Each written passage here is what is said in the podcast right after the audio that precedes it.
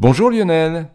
Bonjour. Alors aujourd'hui, vous allez nous parler d'un astéroïde, Osiris Rex. Et en plus, on fait du latin. Osiris Rex, oui, c'est le, nom d'une mission de collecte d'échantillons sur un astéroïde et surtout de retour sur Terre pour analyse.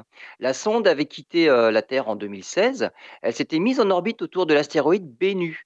Et visiblement, la collecte des échantillons s'est bien déroulée. En ce mois de mai, Osiris Rex a allumé ses moteurs pendant 7 minutes pour quitter l'orbite de l'astéroïde et revenir vers la Terre.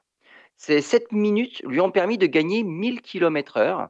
Et maintenant, il n'y a plus qu'à attendre deux ans et demi pour la voir arriver sur Terre le 24 septembre 2023, très exactement. D'après les scientifiques, Osiris Rex a collecté 400 grammes d'échantillons qui sont les témoins du passé de notre système solaire. Osiris Rex n'atterrira pas sur Terre. En passant à 10 000 km de notre planète, elle larguera une capsule en fait avec les échantillons qui s'échouera sur Terre. La sonde Osiris-Rex ira alors mourir sur une orbite à l'intérieur de l'orbite de Vénus, à moins que les scientifiques décident de l'envoyer sur une autre cible. En fonction de la quantité de carburant qu'il reste à bord, la décision de prolonger ou pas la mission sera prise cet été.